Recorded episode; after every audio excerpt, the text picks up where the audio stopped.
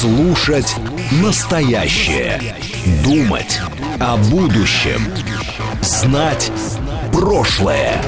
Самые актуальные и важные события в городе, стране и мире в информационной программе «Отбой». Ваше мнение очень важно для нас. Пожалуйста, оставайтесь на линии. «Отбой». Программа предназначена для слушателей старше шестнадцати лет. восемнадцать ноль семь в Москве, сегодня двадцать пятое августа, пятница, это радиостанция «Говорит Москва», в эфире программа «Отбой». Меня зовут Георгий Бабаян, всем добрый вечер. Ну, что я могу сказать, интересно, конечно. Без меня в эфире неделька получилась. Пока хоть беспилотник... А, нет, было, да, тоже? Было, было. Один раз не по моей системе пролетели. Ну, ладно. В принципе, и беспилотников по Москве-Сити есть что обсуждать, мягко говоря. Да, такая насыщенная на события неделя. Хотя, я бы даже сказал, знаете, она не совсем насыщенная на события, сколько насыщенное одно событие произошло на этой неделе, но оно перекрыло, конечно, все, что только можно, и до сих пор вот продолжаются новости, собственно, сыпятся разные... В продолжение того, что произошло, я, естественно, говорю про упавший самолет. Наши координаты давайте вам напомню и поговорим. СМС-портал девять два пять четыре восемь девять четыре восемь, Телеграм «Говорит МСК», бот, звоните семь три семь три девять четыре восемь, код четыреста девяносто пять. Также у нас идет прямая трансляция на нашем YouTube-канале «Говорит Москва». Заходите, там надо поставить лайк, как зашли обязательно. И там есть чат, туда тоже можете писать сообщения. А, ну и подписывайтесь на наш э, канал на YouTube тоже, безусловно. Давайте посмотрим, так как у нас лето заканчивается, надо глянуть пробки, где что стоит. Э, так, так, так, так, так, что у нас стоит? Э, так, ну в мертвую стоит Кутузовский проспект. Ладно, это шутка, причем для тех, кто находится здесь внутри студии. На самом деле пробок особо нет. Ну как, шесть баллов. шесть баллов это уже такое, чувствуется возвращение нормальной нашей Москвы. Плохая прям ситуация на проспекте Маршала Жукова, около моста, как он, живописный называется, там авария, поэтому вот где-то как раз то ли на нем, на нем самом, суть по всему, уже авария. В общем, на подъезде к мосту уже начинает все стоять достаточно плотно. Если без шуток, то на Можайском шоссе уже на подъезде к МКАДу есть пробка, до этого все плюс-минус едет. Шоссе энтузиастов, я думаю, да, стоит, конечно, стоит. Особенно тоже на подъезде к МКАДу. Вообще на подъезде к МКАДу стоит все, если честно. Ой, очень плохо на Ленинградском шоссе. Э, тоже получается, это у нас откуда? От Речного вокзала. И там очень плотненькая пробка, аж бордовая. Но в остальном, в принципе, ехать можно. шесть баллов. Потихоньку, потихоньку привыкаем мы с вами к нормальному нашему московскому трафику. Садовая в районе проспекта Мира. Все труп. Полина и Арина не верят, что Георгий прочитает мое сообщение. Привет им, пожалуйста, передайте, пишет э, шеф-комендор. Передаю привет э, Полине и Арине. Вот видите, не верят. В следующий раз как-то на деньги с ними спорьте, и мы с вами попилим. Э, сегодня какой-то раздробленный бабафом на день. Евгения днем, а, да, она сегодня была здесь. Вы вечером. По скрипту, видели ли вы свежий обзор Бэдкомедиана? Какие впечатления? Нет, кстати говоря, не видел я его последний обзор. Говорят, что там какая-то коммунистическая опять шизень. Но я только слышал, поэтому сам не буду давать никаких оценок. Только слышал про него, сам не видел. Ларёк-марёк пишет, ну давайте уже поближе к нашей теме все-таки. Я не верю, что Пригожина близкие погибли. Просто они исчезли, им так сказали сделать. Угу. Что есть у нас еще по сообщениям? По сообщениям пока нет. Ну, короче, вот это наша тема, да, имейте в виду.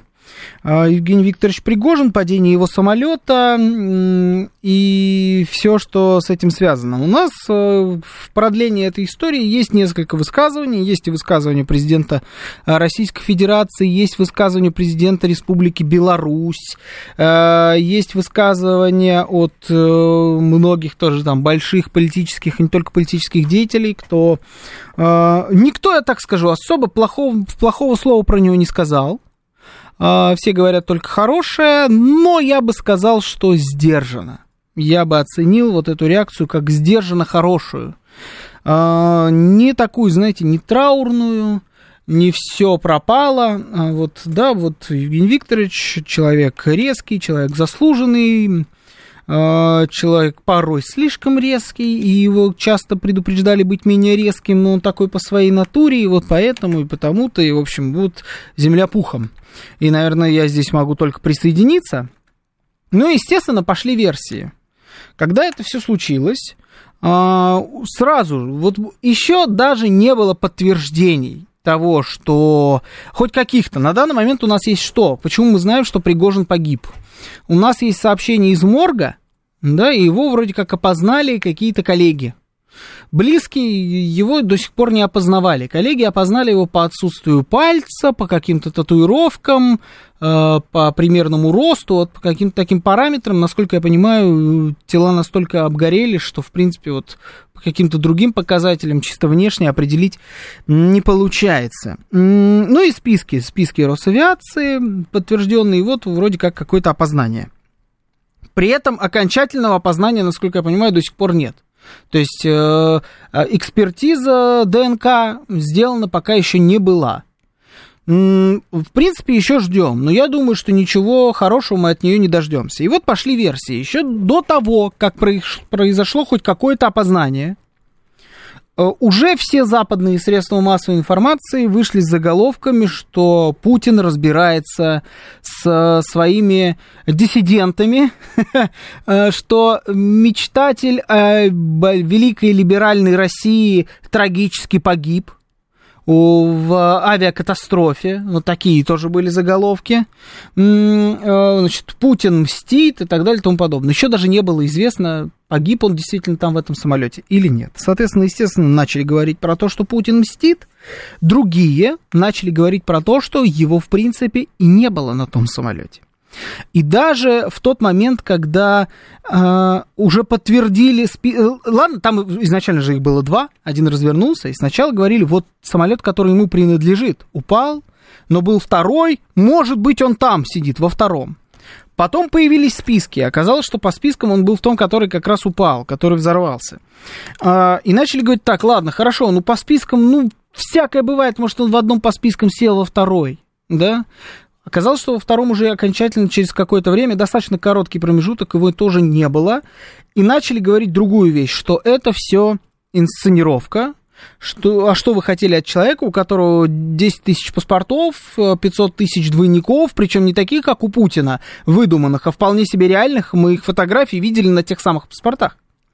У него есть фотографии, где он бороду себе приклеивал, все-все, мастер маскировки, соответственно, должен быть и мастер инсценировки. Вот он инсцени... инсценировал свою смерть для того, чтобы выйти из игры или как-нибудь скрыться, потому что это вообще все тайный план. И вот нам только что писал, кто нам писал-то, я забыл, Ларек-Марек, что вот не верит, как так может быть, он просто где-то там, они исчезли, им сказали так сделать.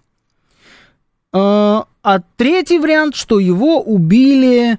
Ну, давайте объединим в третий вариант. Значит, украинские спецслужбы, американские спецслужбы, либо злоумышленники. Ну, в общем, вот кто-то его убил.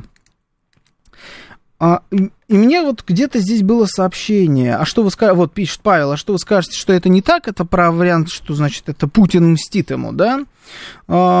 И я вам так скажу. Во-первых, нет никакой, в принципе, чисто вот фактически, нет никакой разницы. Он умер на самом деле, или дали ему скрыться, или это вот по той самой договоренности он вышел из игры, и он теперь живет где-то на Маврикии вместе с Майклом Джексоном, Элвисом Пресли, и вот всеми, кто переезжает туда. Значит, теперь вот он будет в этой компании людей, которые на самом деле не умирают, которые вечно живут, и не только в наших сердцах, но еще и на Маврикии. Вот он поедет туда. А какая разница? Ну, если это такая супер постанова, ну, значит, все официально он умер, значит, больше он ни в каких играх э, не участвует, значит, мы его с карты, эту фигуру с карты с нашей убираем, все. Если он по-настоящему умер, ну да, по-настоящему умер. Почему я считаю, что это не месть э, президента или там вообще, я не знаю, Министерство обороны еще говорило, ему может мстить. Почему я считаю, что это не месть Министерства обороны? Потому что если бы хотели отомстить, мне кажется, отомстили бы пораньше. Э, арестовали бы, у них было, был миллион возможностей его арестовать. уже в тот момент, когда ЧВК «Вагнер» не представляла такой угрозы, как представляла во время мятежа. Его могли арестовать, его могли арестовать на территории Белоруссии, там вообще они собаку съели на том, чтобы арестовывать людей. Могли арестовывать, он был уже и в Кремле, он принимал участие вроде в саммите Россия-Африка. Много раз, когда можно было с этим человеком разобраться, с ним не разбирались. Здесь просто как-то, ну уж слишком топорно это все выглядит, и... ну, банально, у человека действительно было огромное количество врагов, которые именно таким топорным способом могли бы с ним разобраться. Версия с тем, что это ПВО, она, насколько я понимаю, вообще отпала, потому что, ну, изначально говорили все только о ПВО. Сейчас отпала.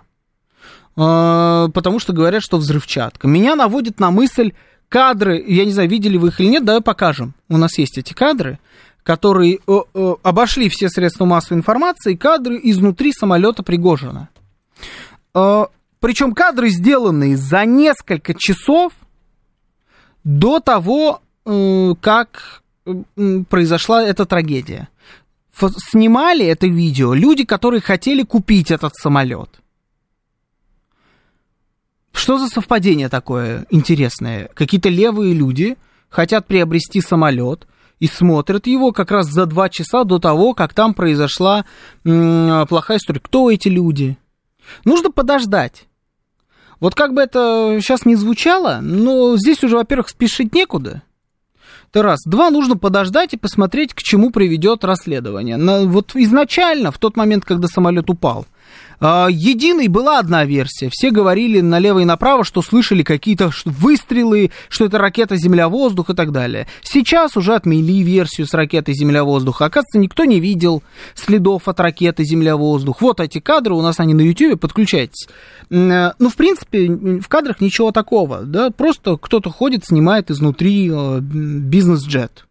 Обычный бизнес-джет, тоже, вы знаете, вполне подходящий э, Евгению Викторовичу Пригожину. Мы все видели его дом, вот мы видим его бизнес-джет. Ничего сверхъестественного. Обычный абсолютно самолет частный. Достаточно потасканный, но при этом я бы не сказал, что он какой-то ушатанный. Ну, не, не первой свежести просто, обычный частный самолет. Э, не супершик, как и его дом, если вы вспомните, да. Э, Ну, ничего в этом видео нет такого, кроме того факта, когда это видео было сделано. Вот это подозрительно. Много очень интересных факторов, которые должны следователи сложить друг с другом и эту, эти, э, выдать нам какую-то официальную версию. Опять же, ну вот представим, что хотели, значит, хотят ему отомстить. Действительно должны ему мстить были в России именно. Больше нигде нельзя было убить этого человека. В Африке он не мог случайно взорваться. Я не знаю, носорог какой-нибудь пробежал бы, его задавил. Мало ли, что там в Африке происходит. Никому до этого дела нет. Или в той же самой Белоруссии. Вот должен был именно взорваться самолет, который летит из Москвы в Санкт-Петербург. Ну, как-то вот у меня в голове не сходится. Но вы вполне... можете рассуждать. Вот я, я просто вот читаю, я так достаточно надолго взял слово, сейчас мы с вами обязательно пообщаемся. А, я вот вижу несколько сообщений от людей, которые, да, типа, да что, да как, значит, а, вот там, арестовать Героя России, вы сейчас серьезно, пишет Эдуард, а вот, а как ты, ты сам вообще веришь, то, что говоришь, и так далее. Вот люди, которые верят. Опять, почему я считаю, что вообще на самом деле все равно? Люди, которые верят в то, что это лично Путин заказал, или там еще кто-то заказал, они так и будут в это верить всю свою жизнь. И какое бы ни пришло расследование, какие бы ни пришли результаты экспертиз всего на свете, они все равно, вот сколько угодно будет железобетонных доказательств того, что это не Путин, они все равно будут верить только в то, что это Путин. Никогда в жизни их не переубедишь. Точно так же, как и людей, которые будут верить, что это тайный план для того, чтобы свалить на Маврикий. А отсюда вырисовывается простая картина. Ну, хотите верить? Ну, верьте. Какая разница? От этого человека все равно не вернешь. Он все равно погиб. Погиб трагически. Ну, а вы вольны верить вообще во все, что угодно. В принципе, на самом деле, никому до этого так дела нет. Результат, ну, вот он вот такой. Кто-то наверняка обрадовался, когда увидел эту, эту новость. Кто-то очень сильно расстроился. Кто-то вообще наверняка сейчас в трауре. Но я так скажу, людей еще пару месяцев назад, или когда это происходило, когда эти события были, это двадцать четвёртого июня, да, как давно это было уже. Ну, вот там два-три месяца назад, если отмотаем, вот если бы это случилось, не дай бог, двадцать третьего июня или двадцатого июня, вот до двадцать четвёртого июня людей, которые сейчас были бы невероятно расстроены и находились бы, находились бы в состоянии траура, их было бы сильно больше. Это тоже факт. Я не расстроен прям в состоянии траура. Веселым меня назвать тоже, мягко говоря, нельзя. Все это очень сильно неприятно. И мне вообще неприятно, когда самолеты взрываются по пути из Москвы в Санкт-Петербург. Это просто ужасно. Это самый настоящий теракт. Ну, факт есть факт. А вы вольны верить вообще во все, что угодно. Теперь давайте пообщаемся. Слушаю вас. Здравствуйте. семь три семь три девять четыре восемь наш номер. Ой, мимо ударил. Вот. Код четыреста девяносто пять. Здравствуйте. Здравствуйте, Александр. Я думаю, что Александр. Пригожин свалил не на Маврике, а на границу США с Мексикой. Там организуют, наверное, сеть радиостанций, которые будут взрывать США. И, во-вторых, mm-hmm. почему это самое это, взорвали у России? Чтобы свалить на Путина. Mm-hmm. Если бы дело было в Африке, то сразу приписали бы французам. А тут действительно можно приписать mm-hmm. господину Путину. Да, ну понятно, хорошо. Ну вот давайте не Маврикий, вот на границу с Мексикой и Соединенных Штатов там будет оттуда, значит, со дна взрывать Соединенные Штаты, да, грубо говоря. Ну тоже как вариант. А по поводу того, что свалить на Путина, где бы кто ни умер, был бы виноват Владимир Владимирович Путин, понимаете? Здесь, я думаю, он вообще привык как никто другой к такой постановке вопроса. Где бы его ни убили, это все равно была бы месть Владимира Путина. Не дай бог, вот сейчас он бы переходил дорогу где-нибудь у себя, ну, не у нас, хорошо, он из Питера, переходил бы Невский проспект, его бы, на него бы наехал самокатчик и сказали бы, что это Баширов, понимаете, или Петров, или они вместе вдвоем, как нельзя ездить на электросамокатах, вот они вдвоем специально ехали, целились, чтобы э, там, его, его убить, и это все Путин, Путин, Путин. Ну, то есть, еще раз, людей, которые верят в то, что это м- какой-то политический заказ, их никаким образом не переубедить, и этого делать не надо. Вообще не надо. А, старая песня о главном... Если ум твой маловат, это Путин виноват, пишет Деко. Ну да, да. У него в Петербурге вертолетная площадка на английской набережной. Он на вертолете передвигался всегда. Ну, я не знаю, врезались бы в его вертолет на самокате. Самокатчики, они порой выскакивают с самых, знаете, неочевидных углов. У самоката должен взорваться был аккумулятор. Вот, да-да-да, Мертвое море, знаешь, это Путин убил, пишет Костя из Митина. Слушаю вас, здравствуйте, добрый вечер, в эфире. Здравствуйте. Здравствуйте. Здравствуйте. Да, да, ну, вы помните, вот после выступления Пригожина, тогда в июне, была же встреча э, Путина с Пригожиным и с руководством Вагнера. Uh-huh. Uh-huh. Э, вот. И тоже, я думаю, там были э, проблема разрешена. И после этого уже специалисты Вагнера служили интересам России и в Белоруссии, и в Африке, и в зоне СВО. И очень надеюсь, что это будет продолжаться и дальше. Да. Это угу. серьезная военная структура, которая приносит пользу нашей стране. И, как я уже сказал, в зоне СВО и в Африке. Ну, это вот то, что произошло с самолетом Пригожина и с ним самим, это, да, трагическое, вот, трагическое происшествие.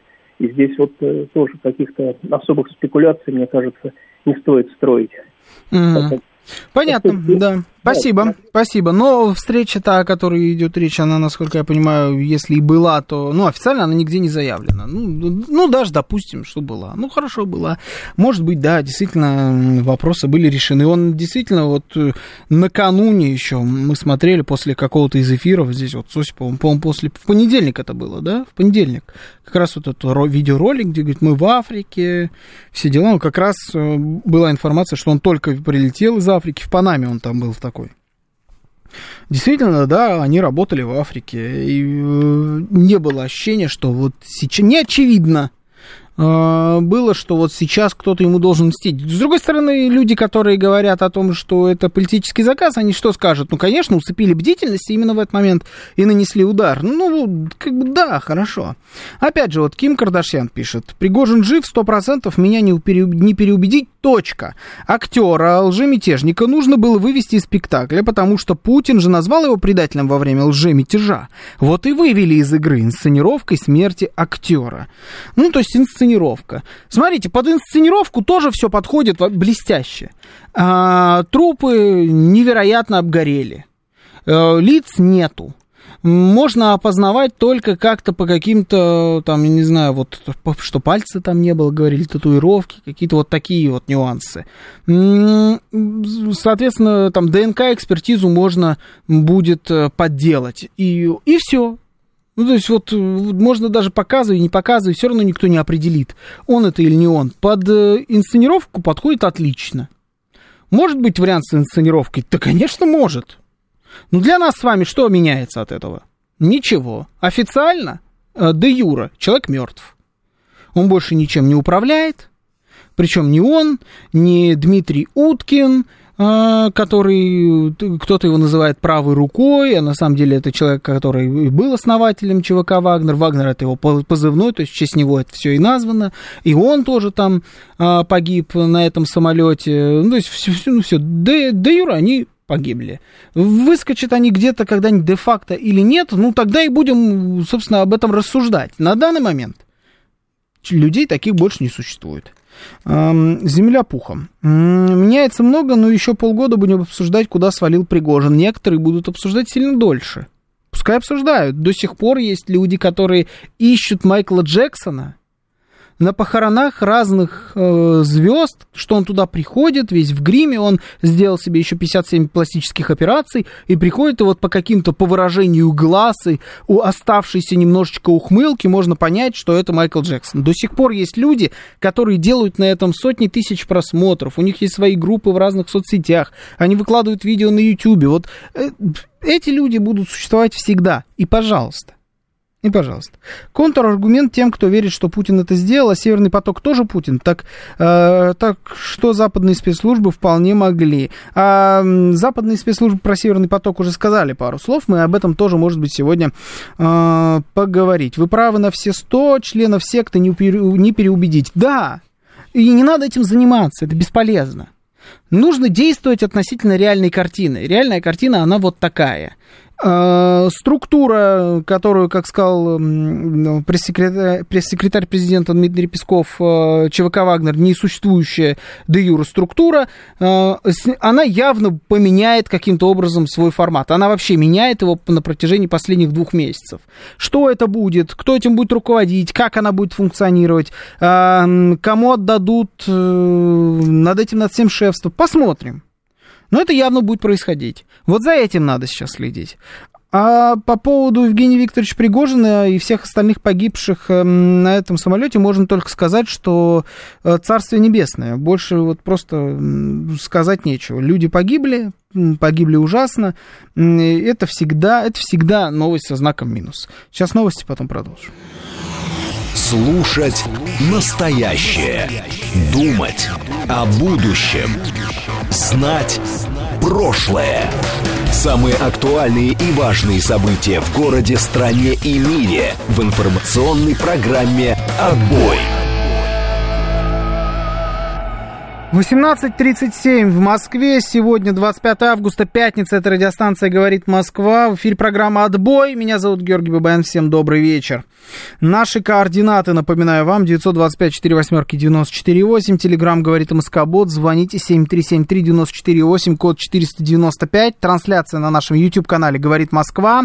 В группе ВКонтакте, она же и в...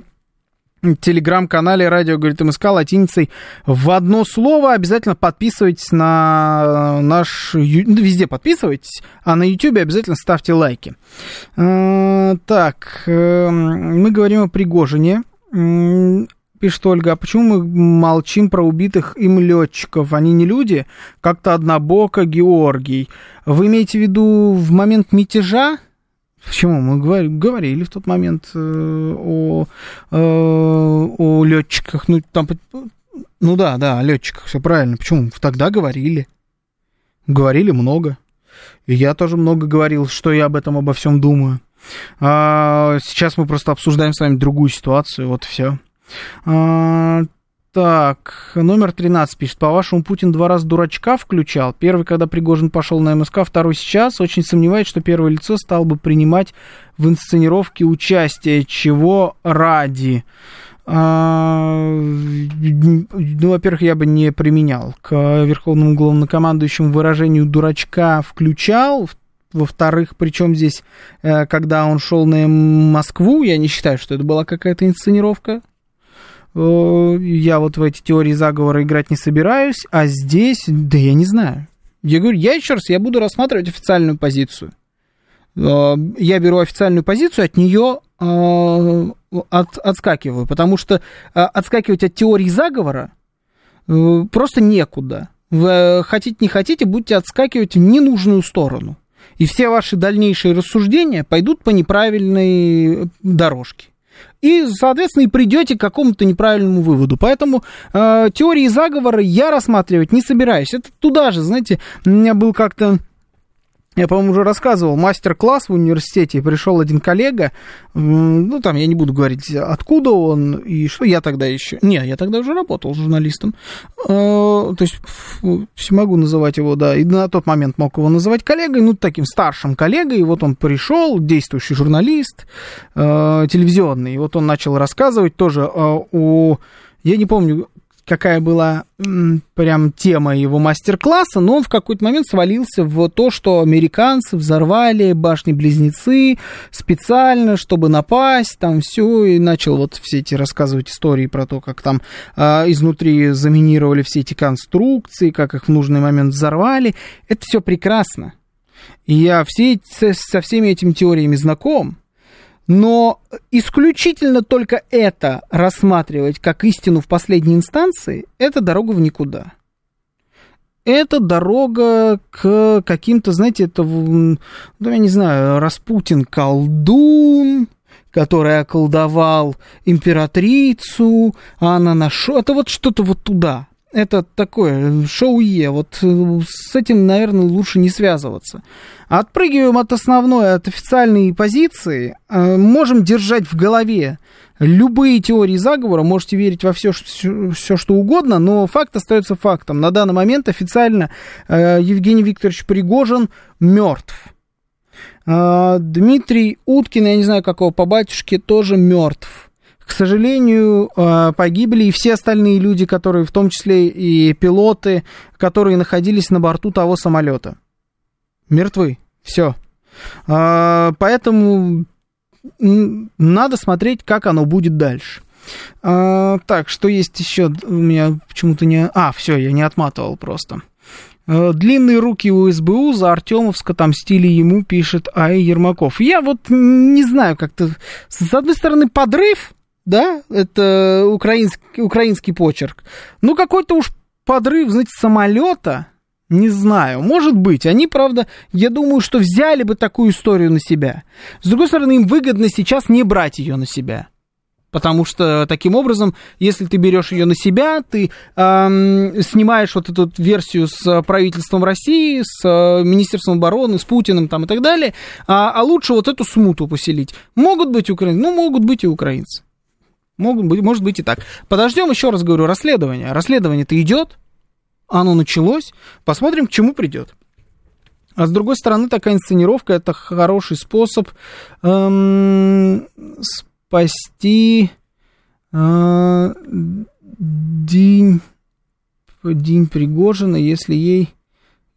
Не понял я, о чем. Кого там надо спасти с помощью этого способа. Слушаю вас. Здравствуйте. Добрый вечер, вы в эфире. Здравствуйте. Здравствуйте. Вы знаете, у меня мнение совершенно другое. Я считаю, что человек, который в нашей стране э, по, уголовно, так сказать, преследуется, с ним ничего не снималось, он вообще не имел права здесь так раз, разъезжать, разлетать. Все, что произошло, конечно, это больно. Больно для государства, больно для людей, которые к этому не причастны и сейчас грязью обливают. А что касается украинского следа, сейчас все что угодно может быть. Все что угодно. Они могут обстрелять кого угодно, как угодно. Только прыгать и гордиться. Угу. Вот когда мы начнем прыгать и гордиться, вот это было бы хорошо. Но они не прыгают, не мы гордятся. Мы очень здорово вечером ребята отработали по порту и там по инфраструктуре. Но у нас, как это, знаете, два слова сказано было таких через губу. А на самом деле все героически ребята делают. И связь у меня очень хорошая. У меня два друга там, я по возрасту, угу. к сожалению, не пролез. Но я очень счастлив, что мы наконец поставим эту сволочь на место. Потому как то, что там происходит сейчас, даже не поддается. Вот это жалко, что мы... Наша пропаганда очень крепко отстает, и наши журналисты, особенно телевизионные, они просто, знаете, живут на какой-то другой планете и не в курсе. Mm-hmm. Ребята, там надо день и ночь долдонить и показывать наших ребят. Они не просто, а героически все это делают. А Вагнер, вот погибшие особенно, они обыкновенные коммерсанты. Очень хорошо было сказано, погиб бизнесмен и, так сказать, его правая рука, не больше того. Угу. И сейчас на Шойгу, на э, всю команду нашу, верховную власть, на, на всех, идет не то, что поклеп какой-то, а просто выливается ушат. Я когда это все случилось, прочитал, по-моему, где-то в каких-то соцсетях, я даже не буду называть, потому что они давно уже изуродованы, испорчены и извращены, можно сказать. Я прочитал и был просто шокирован. Никаких еще не было, даже только вот было падение и, возможно, вероятно, очень аккуратно люди отзывались, я имею в виду официальные лица, о том, что произошло. Нет, они уже все выводы сделали, какой-то журналист появился. И все, все из наших, так сказать, бывших, те, кто удрал, те, кто струсил и понял, что им тут ничего не светит. Простите, эмоционально, но вот у меня такое мнение. Да, спасибо, спасибо. Я говорил об этом, да, конечно, сразу же были сделаны все выводы, еще не было понятно, кто, что, кто там на самом деле летел, летел ли кто-либо вообще и так далее, уже сразу все выводы были сделаны, это как раз абсолютно предсказуемо. И пускай и наши бывшие, и те, кто нынешними не станет никогда, пускай делают, какие хотят выводы, наплевать, они всегда делают такие выводы. Так, вот она говорит, Москва, отбой только четыре раза в неделю, а в Киеве по три раза в день. Да, понятно. Так, корсары тоже гибли в свое время, увы, пишет Дмитрий Рютин. Но, с другой стороны, такая инсценировка – это хороший способ спасти жизнь Пригожина. А, вот что вы говорите. Если ей угрожали, э, ну да, ну выйти из игры. Ну логика как-то, логика в этом есть. Откровенно говоря, логика в этом есть. Об этом говорили еще э, в самый момент э, того самого мятежа. Помните эти версии о том, что э, там не договорились по деньгам, нужны были деньги, он эти деньги с помощью этого мятежа в итоге себе выторговал и сказал, я вот деньги забираю и, как бы, и ухожу. И все это вам оставляю добро. И вроде как и согласились. Был же такой вариант э, развития событий тогда? В рассматриваемых был. Ну, то есть на, вот на, эту, на этот вариант ложится? Ложится. Э, итогово это не меняет ничего. Итог один и тот же. Все равно. Ну, хорошо, жив, он где-то там, его жизнь спасена. Если вам так приятно об этом думать, думайте, пожалуйста. Я даже порадуюсь и за вас, и за вашего вымышленного Пригожина, что он где-то там э, живой, и просто ему спасли жизнь. Ничего в этом такого не вижу. Так. Дело закрыто. Уголовное, пишет Мартин Силен. Да, это, кстати, правда. Дело на него заведено, дела никакого на него заведено не было. Зеленский сразу открещивался признавать, а его никто не спрашивал, пишет Александр Чуркин. Тоже правда. Брест пишет, это сто процентов эм и шесть или цэ эр у. Взорвали из Африки, Европу, Америку вытесняют. Единственное боеспособное подразделение это че вэ ка. По поводу единственного боеспособного подразделения где? Единственное боеспособное подразделение это че вэ ка. Там в Африке, вы имеете в виду? Ну, это может быть. По поводу того, что это может быть... Может быть эм и шесть? Конечно, может быть эм и шесть. цэ эр у может быть? Да, может. Могут быть это м, какие-нибудь, я не знаю, там, киллеры от э, французских спецслужб, которые заинтересованы вот, в африканской движухе. Могут быть, да. Могут быть. У этого человека врагов вагон и маленькая тележка. Гигантское количество. Вообще он, он, у него вокруг одни сплошные враги. Везде, где ни плюнь. Друзей сильно меньше. Соответственно, и вариантов, кто это мог сделать, тоже гигантское количество. Вон Александр Григорьевич Лукашенко сегодня прям разоткровенничался на этот счет и говорит, а я знал. Слышали, сейчас в выпуске новостей было? Он говорит, а я знал, что готовится покушение. Правда, полгода назад Александр Григорьевич знал о том, что готовится покушение, но так, честно говоря, при всем уважении, значит, к Александру Григорьевичу и я знал, что полгода назад, что ему что-то да угрожает. Этот человек постоянно жил вот где-то на границе жизни и смерти. Отсюда все эти, значит, гигантское количество фотографий с разными, там, разной бородкой, разными прическами. Пригожин такой, Пригожин сякой. Гигантское количество паспортов. Это все вот оттуда. Так что да, что-то кто-то всегда угрожал. Из разных источников я допускаю, как сказал Лукашенко, так глубоко от... Мне пришла... Что-то там было про глубоко, про глубину что-то было. С такой глубины мне доставили эту информацию, так глубоко, как только возможно, копнули. Ну, в общем, оттуда надыбали. И вот, да, была у меня такая информация, что действительно на него готовится покушение. Я думаю, бешеное количество на него готовится покушений, готовилось каждый день. И все эти бешеные количества покушений, они либо совершались, либо каким-то образом предотвращались, но вот в этот раз не предотвратили. В Африке есть еще очень сильное подразделение, турецкая армия на юге Ливии, сто тысяч штыков. Ну, это понятно, да. Почему молчит совет командиров ЧВК? Это очень странно, пишет профьюзер. Изначально говорили, что они там какой-то совет этот собрали, сейчас будет заявление, потом вроде это опровергли эту историю. Я не знаю, есть ли у них вообще совет командиров, нет у них совета командиров. Это закрытая такая достаточно организация. Мы с вами вообще, в принципе, мало знаем что-либо про их э, там, внутреннюю организацию. Про то, что Пригожин это вообще, в принципе, ми- скорее медийное лицо, нежели чем настоящий какой-то командир, многие не знали, в том числе и до вчера. Или когда это? Вчера это произошло? Или позавчера? Позавчера. Вот до позавчера. Пока не увидели, что, оказывается, вместе с ним там вот э, летел еще некий Уткин, и начали про него тоже писать, и они поняли, что вот, оказывается, откуда Вагнер. А, вот это кто. То есть про это тоже многие не знали. А вы говорите, совет командиров. Я, я не уверен, что существует совет командиров, честно признаюсь. Если есть, ну подождем, может быть, что-то скажут, а может быть и ничего не скажут. Слушаю вас, здравствуйте. Добрый вечер, вы в эфире. Алло. Здравствуйте. Добрый вечер, Георгий. Добрый. И вы знаете, я вот целиком полностью разделяю вашу точку зрения, точнее настроение и, зре... и точку зрения по поводу того, что ну и не очень грустно, и, конечно, не весело. Понятное дело, человеческая трагедия, это никто с этим не спорит, и вечная память Царства Небесное, даже несмотря на ту одиозную э, личность, которую представлял собой Евгений Пригожин. Но я вот что хотел сказать. Вчера я слушал, значит, такого африканиста, ну, честно говоря, первый раз его услышал, ну, это ни о чем не говорит, если я его первый раз услышал, Эдвард Чесноков. И mm-hmm. вот он заявил такую вещь, что э, при всем уважении к такой фигуре, каким являлся Пригожин, э, в той же самой Африке у нас есть такие люди, чьи имена абсолютно засекречены, которые решают вопросы и задачи, несопоставимые с теми, с которыми решал э, Вагнер. Это почему было сказано, что вот если случилась такая трагедия, все, теперь мы проиграли. Я уже слышал даже такие высказывания. Смерть Пригожина – это стратегическое поражение России. Представляете? Uh-huh. Он говорит, боже мой, ну окститесь, вы что?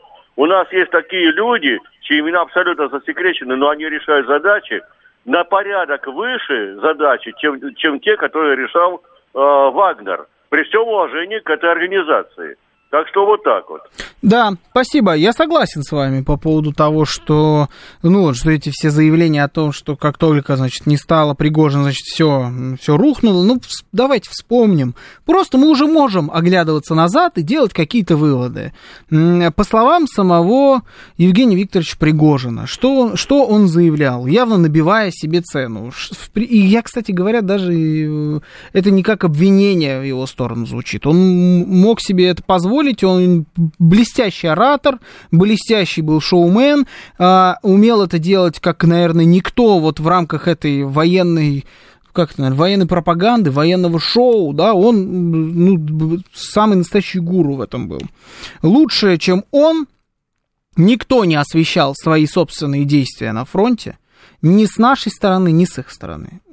Это была ювелирная работа. И вот что он говорил, вспомним давайте, как только мы выйдем, ну, не прямым текстом, он в основном прозрачно на это намекал, что здесь только мы, это сделал только ЧВК «Вагнер», это сделала только ЧВК «Вагнер», где боеприпасы, где боеприпасы, это сделали все мы, причем нет боеприпасов, а представьте, что было бы, если бы у нас были боеприпасы, да как только нас не будет, ну, давай, вот, значит, российские солдаты, они все побежали, а ЧВК «Вагнер» мы стоим до конца.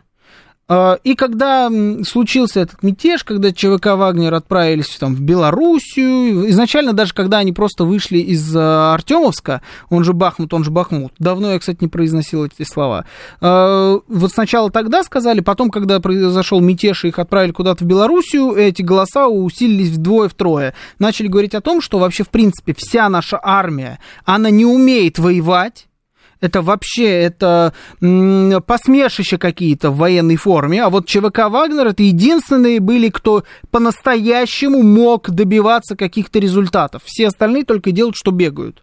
И сейчас они ушли, значит, что фронт рухнет. Я тогда говорил, что это чушь. И я сейчас говорю, что это чушь, уже опираясь на время и факты, которые произошли за это время. ЧВК «Вагнер» нету на фронте уже достаточно давно. За это время нигде ничего не посыпалось, нигде ничего не рухнуло. Все осталось в порядке. Что говорит о том, что, наверное, все-таки слова Евгения Викторовича Пригожина были преувеличением, причем значительным. Преувеличением для того, чтобы ну, как-то завысить, что ли, свою ценность. И в этом, еще раз, ничего такого нет. Обычная реклама, обычный маркетинг. Но он это умел. То, что сейчас начинают говорить и про Африку, и про фронт опять, что вот умер Пригожин, это значит, что не будет больше никаких, никакого ЧВК «Вагнера», это значит, что эти люди, они испарились. Да, и вот которые на самом деле на поле боя выполняют те или иные задачи. Ну, и значит, что все, Россия пропала. Это до сих пор результат тех самых его рекламных кампаний, я вот так это назову. Ну, спокойнее к этому надо относиться. Грамотно проведенная рекламная кампания, безусловно, грамотно. За это как бы, Евгению Викторовичу глубочайший поклон. Это он умел делать, он умел набивать себе цену. А, опять же, какую характеристику ему дал, например, президент Российской Федерации? Отличный бизнесмен. Он действительно таким являлся сто процентов. Какие-то еще вещи можно обсуждать и с точки зрения военного мятежа, и еще с какой-нибудь точки зрения. Не то, что это, он действительно был отличным бизнесменом со всех сторон. Это правда. Слушаю вас. Здравствуйте. Давайте возьму звонок, пока еще посмотрю, что вы здесь пишете. Добрый. Да, здравствуйте. Такую маленькую, маленькую пометку. Давай. Мне кажется, в современном мире спрятаться нельзя. Даже сделал он сто пластических операций, там, mm. как не скрывайте, в любом случае связи свои он порвать же не порвет. Столько Деньга... дыр-дырей есть на планете Земля, в которых можно спрятаться. Если бы он был бы один, без семьи, просто полностью оборвал бы всех своих старых знакомых, не пользовался бы деньгами, то безусловно. Но деньгами же он своими захотел бы пользоваться, ну как-то ему жить же надо было бы, имуществом. А представляете, появился бы неожиданно человек, э, так вот физически похожий, но якобы с другим лицом в, в окружении его семьи. То есть американские спецслужбы не, не выяснили бы это, да, кто это человек. Мне кажется, дня два, дня, дня два бы он смог бы скрываться вот под таким видом. С таким видом. Поэтому это, по-моему, не актуально. В современном мире цифровом, который не по, даже не по лицу считывает человека, да, а по, по мочкам ушей, там, по, по осям глаз. То есть как вы это скроете? Как вы это обойдете, эти камеры умные? Потом этот, на, на все-таки совет командиров какой-то есть. Там. Да нет, конечно, я они, допускаю. Конечно, да, допускаю. Да, конечно, они будут принимать решение а, вообще о сохранности структуры, выходе или нет. Потому что а, вся структура «Вагнер» держалась, конечно, на, ну, как бы на таком авторитете Пригожина, на авторитете не только в, в структуре, но и как бы вообще в, в стране. То есть ему было позволено то, что больше никому не будет позволено. То есть какими методами он добивался исполнения приказов, как бы много ходит слухов, но это ясно, что это не уголовная ответственность была. То есть это не штрафы были, это я, ну, то есть mm-hmm. дисциплина внутри организации добивалась только одним путем. Угу. Прямой угрозы жизни, там другого не могло быть, они как наемники, другого там нету, там нельзя было уволить. Это, потому что не детский сад же, не пионер-лагерь, чтобы в угол ставить. Так вот, кто, кто кроме него сможет поддерживать подобную дисциплину, кому это будет позволено? И к тому же это была такая большая мультикорпорация у него, которая занималась не только военным делом, но, извините, и продукты поставляла, и газ, и нефть добывала в Сирии. Вы знаете, mm-hmm. они в дорезоре сидели долго. Их, правда, вывели оттуда, говорят, после мятежа, но не знаю да. сейчас. Ну вот ровно этим занимался он, да, спасибо, это правда. Вот эта мультикорпорация. Финансовыми потоками занимался Евгений Викторович Пригожин. А вопросами дисциплины, эм, военной какой-то стратегии, вот этими всеми вещами занимался не он. Он занимался реально бизнесом, тем, что он умеет лучше всего в жизни. Поэтому тоже давайте вот как-то... Надо понимать просто роли людей. Вот он занимался финансами, и он занимался связями, и в последнее время связями с общественностью. Кстати говоря, вот на протяжении всего времени существования ЧВК «Вагнер» практически никакой связи с общественностью от Пригожина не было. Он был человеком из тени максимально. Он был сам тенью. О нем слухи ходили, но никто не слышал от него ни слова. И только вот в последний год он превратился в того Пригожина, которого мы с вами знали. А, наблюдая тут Юра вот Овчаров какой-то у нас в чате на Ютьюбе. Это вот сторонник а, теории заговора. Тут много интересных сообщений. Тут вам я накинул про Всемирный торговый центр в Нью-Йорке, и вот попал ему прям в сердечко. Я вижу, что вот-вот, там страховка два миллиарда, все это было оно. Москва не говорит, Москва не вам говорит за Москву. Конечно же нам. Как, смотрите, вот у меня здесь написано повсюду. Говорит Москва. Нам, нам. Это мы говорим. Мы говорим за Москву. А, тут такая, такая реальность. Хотите, не хотите, вам придется с этим жить. Понимаете, Юрий? Ну так вот. Или как? Вы не Юрий, вы Юра. Вы Юра, не Юрий. Это я вам даже слишком много уважения как-то выразил. Вы его сами, суть по всему, ни от кого не требуете. Так что давайте. Вот сейчас Москва говорит э, выпуски новостей. Слушать настоящее, думать о будущем, знать прошлое. Самые актуальные и важные события в городе, стране и мире в информационной программе «Отбой». Ваше мнение очень важно для нас. Пожалуйста, оставайтесь на линии. «Отбой». Программа предназначена для слушателей старше шестнадцати лет. девятнадцать ноль шесть в Москве, сегодня двадцать пятого августа, пятница, это радиостанция «Говорит Москва», в эфире программа «Отбой». Меня зовут Георгий Бабаян, всем добрый вечер еще раз. Давайте едем с вами куда? На дачу, домой. Выходные впереди, едете, думаете, ох, как хорошо, завтра будет бабафом. Вот, и с этими мыслями по пробкам московским, пятибалльным всего лишь, добираемся под радиостанцию «Говорит Москва». Присоединяемся к нашим трансляциям. В первую очередь, это наш YouTube-канал «Говорит Москва». Подписываемся обязательно. Ставим лайки, дизлайки под нашей сегодняшней трансляцией программы «Отбой». Там есть чат, туда тоже можете а, залететь. Вот Ким Кардашьян пишет: позорная постановка мятежа, позорная инсценировка крушения джета. Стыдно, если вы не согласны с Ким. Можете залететь. Если Канье Уэст нас слушает, пожалуйста. Бывшая жена отбивается от рук. Срочно в чат. Как-то ей там надо рассказать, что да как. А, Значит, такая же трансляция есть во ВКонтакте, в телеграм-канале «Радио говорит Москва», латиница в одно слово. Наш координат: смс-портал девять два пять четыре восемь девять четыре восемь, телеграм «Говорит МСК Бот», звоните семь три семь три девять четыре восемь, код четыреста девяносто пять. Виталий Филипп пишет: я согласен только с Ким Чен Иром. Вот так, даже только с Ким Чен Иром. Желаю вам не... Как? Наверное, не, не скоро узнать, согласен ли он с вами, Виталий Фили. Вот, да.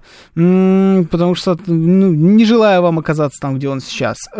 И давайте немножечко в другую сторону поедем. Тема, в принципе, плюс-минус та же, но мы сейчас будем уже говорить не по поводу того, как, как вы думаете, кто, что, куда, где скрывается Пригожин, и что это, инсценировка или не инсценировка, а как вам кажется, что будет дальше? Вот э, это произошло. Евгений Викторович Пригожин официально ну, погиб, неофициально, если верить теориям заговора, он просто отошел от дела, это все инсценировка. Вот как оно будет дальше? Что будет с ЧВК «Вагнер»? Что будет с ЧВК «Вагнер» в Беларуси? Что будет с ЧВК «Вагнер» в Африке? Что будет с ЧВК «Вагнер» в России в итоге и с теми, кто там остался как-то? Верим ли мы? Э, ну, у нас, конечно, нет оснований никаких не верить, но вот думаем ли мы, что будет так, как сказал Лукашенко, что они останутся на территории Беларуси, все остается на своих местах? Там кто-то разгонял, что уже все разбирают, их палаточные э, городки, ничего на самом деле не разбирают, просто убирают лишнее, потому что там осталось останется только костяк, он сказал, но в любой момент этот костяк можно будет увеличить численность до десяти тысяч человек. То есть остается меньше десяти тысяч. Сколько там в итоге всего? Куда отправятся те, кто вот не, не костяк? Где будут эти люди на данный момент? В общем, ваш вариант будущего ЧВК «Вагнер», Российской Федерации, Республики Беларусь и всего, что связано так или иначе с трагической гибелью Евгения Викторовича Пригожина и всех, кто летел вместе с ним на самолете. Дальше Пригожин организует ЧВК «Валерия», пишет Лазун. Как, какую песню мы сегодня слышали у Валерия? Мы еще так с Осиповым переглянулись и говорят, кто поет? Что-то я не могу, кого-то там назвал, я не знаю, эту, эту певицу, которую назвал, я говорю, потом, подожди, так это ж Валерия, а там как раз тоже, да, вот какая-то песня, подходящая под все эти мемы, была, мягко говоря. Слушаю вас, здравствуйте. Добрый вечер. Вечер у нас сегодня, Добрый, да. Добрый вечер, Леонид, Москва. Добрый, Леонид. Ну, в общем и целом, о, об этой ситуации и вообще. Mm-hmm. Значит, во-первых, как именно погиб Пригожин, вообще роли не играет. Потому что, ну, для дальнейших событий никакой нет разницы. Его сбили ПВО, его взорвали, сделала это власть или оппозиция, или рептилоиды. Разницы нет. Ну, вот по большому счету, человек, да, человек мертв, и как бы с да. этим надо что-то делать. Вот. Теперь смотрите, что касается непосредственно самой ЧВК. Как всякий бизнес, бизнес бывает построен, построен на рыночных механизмах и на нерыночных механизмах, то есть на договоренностях. Например, если ты армянский строитель дорог, и у тебя есть какой-нибудь хороший друг в мэрии какого-нибудь города, ты там строишь все дороги. Uh-huh. Но, если туда, но если туда вдруг придут, придут рыночные отношения, ты, скорее всего, ничего строить не сможешь, потому что у тебя ни технологий, ни знаний, ни опыта. Ну, либо придется вот. поднимать уровень своих технологий, да. Ну, ну, либо, да, что в моменте сделать трудно. Чтобы конкурировать. Всего, ну, да, но в моменте это сделать трудно, скорее всего, придут люди, которые уже умеют, и ты разоришься. Ну, вот. И э, данная компания и, и, и все ЧВК в целом в мире, они построены именно по второму типу, по нерыночным отношениям, потому что это вопросы, серьезнейшие вопросы доверия, то есть у людей в подчинении куча народу вооружен. Ну, кстати, мы видели, да, чем это иногда от, откликается. Вот, поэтому я думаю, что ЧВК будет либо э, ликвидировано, либо серьезно реорганизовано. Э, то есть, скорее всего, ее отдадут в руки людям в штатском, что называется, да, какому-нибудь, э, как сказать, молодому перспективному полковнику известных служб, а может быть даже генералу, и он будет всей этой историей рулить. Но это уже не будет полноценная ЧВК, это, скорее всего, это уже скорее будет похоже на такое, ну, как-то, знаете, внештатное подразделение той самой структуры или какой-нибудь другой. Uh-huh. Вот. Поэтому сама по себе эта структура работать не сможет, потому что для того, чтобы она функционировала, ее лидер, при этом неважно, номинальный он лидер или он э, истинный военный лидер, я в этом смысле, да, то есть он номинальный в военном смысле. То есть, возможно, Пригожин даже стрелять не умеет, но это неважно. Он имеет доступ к нужным людям, с которыми договаривается о нужных вещах. И это люди на таком высоком уровне, э, куда просто так никого не пустят, даже если ты очень толковый. Mm-hmm. Ну вот, ну вот, соответственно, исходя из этого, я думаю, что ЧВК... в том виде, в котором мы к ней привыкли за последние полтора года, да, когда мы, собственно, все про нее-то в общей массе узнали, да, ее не будет. То есть вот такого, такого яркого перформанса мы уже больше не увидим, к сожалению. Никаких тебе кувалд, никаких требований патронов и ничего такого прочего. Теперь это будет работать по армейско, армейско-ФСБшному принципу тихо, четко, результативно. Mm-hmm. Ну, вот как, как, как, думаю, как и так работали они раньше. Как они раньше до, работали. До того, как они вдруг решили стать медийной корпорацией. Да, да, да, да, да, да. Ну спасибо. Вот, да. да, спасибо. Я согласен, да. Вот мне кажется, что оно примерно так, как ты все и будет выглядеть. Вопрос только в том, кому это, там, кто это будет все возглавлять, узнаем ли мы. Вот много тут кто пишет про Суровикина, которого должны будут поставить во главе ЧВК «Вагнер». Ну, во-первых, есть ощущение, что это не то, не тот пост, который должен занимать человек масштаба Суровикина. Во-вторых, а где вообще Суровикин? Что с Суровикиным? У нас никаких нормальных ответов на эти вопросы нет. Это тоже все очень какая-то мутная история, которая пока еще не прояснилась, мягко говоря. А, так, кувалда у Миронова осталась, пишет Григорий Санкт-Петербурга. Лидер, конечно, он был хороший. Не слышал, чтобы ранее судимые что-то совершали после службы в Вагнере, пишет Александр Чуркин. Я тоже не слышал. М-м, так, как же легко скормить чепуху европейскому болваниному обывателю. Еще не погасили сгоревший самолет, а западные СМИ трубили уже во всеуслышание. Путин устраняет своего главного конкурента. А, Нилс Майкл пишет, что второй самолет, который вчера развернулся и обратно, приземлился в Баку. Кто там летел, неизвестно. Он действительно приземлился в Баку, да? М-м-м, сейчас даже по- поищем, почитаем. Я вот про Баку не слышал ничего. М-м-м, что развернулся, да, а вот про то, что он приземлился в, м-м, в Баку. М-м, давайте даже вот в объем прям Баку, да? Я даже загуглил. Второй самолет полетел, да, в Азербайджан. Второй самолет вылетел в Баку из Москвы. Зачем второй летел? Ну, мутненько, да? Такая, да, вроде как действительно в Баку. Ну, вот у нас Александр Казаков, наш звукорежиссер, вообще говорит тоже, а где видеозаписи с камер видеонаблюдения? Аэропорт. Все же там снимают, правильно? Вот где лобби аэропорта, даже бизнес аэропорта Шереметьево, где вот эти съемки с камер? Их нет. Ну, вот это вам, любители теории заговора, подкидываю немножечко дровишек в огонь. Нету. А видео-то? А покажите видео, а не показывайте, а потому что все инсценировка. Слушаю вас, здравствуйте. Не благодарите, любители теории заговора, не благодарите. Здравствуйте. Алло. Добрый вечер. Добрый вечер. Вы знаете, я бы хотел задать говорунам нынешним несколько вопросов. Вопрос первый. Значит, вы помните о судьбе того предателя, который угнал миг двадцать пять? Он был встречен с распростертыми объятиями, получил там чего хотел, потом куда-то переехал, а потом что-то про него уже очень давно я не слышал.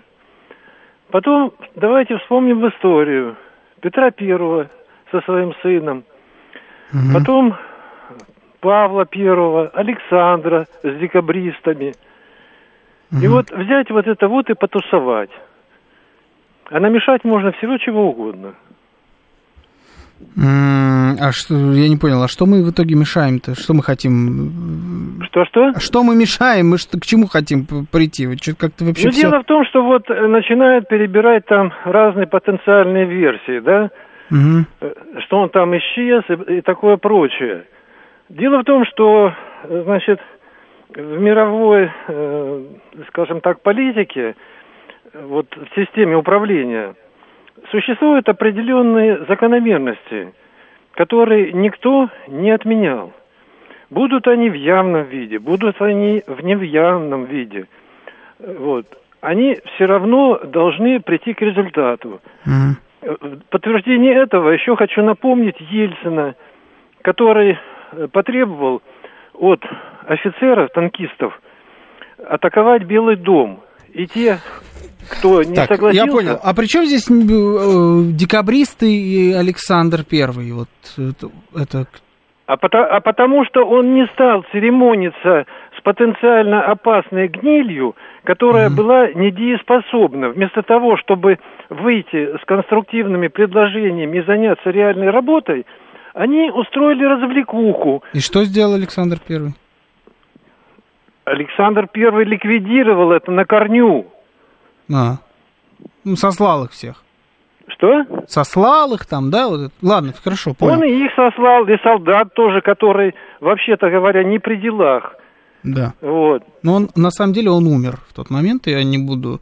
Наверное, ни для кого не открою тайну. Он на самом деле умер. Это Николай Первый был все-таки, да? Александр Первый тому моменту умер.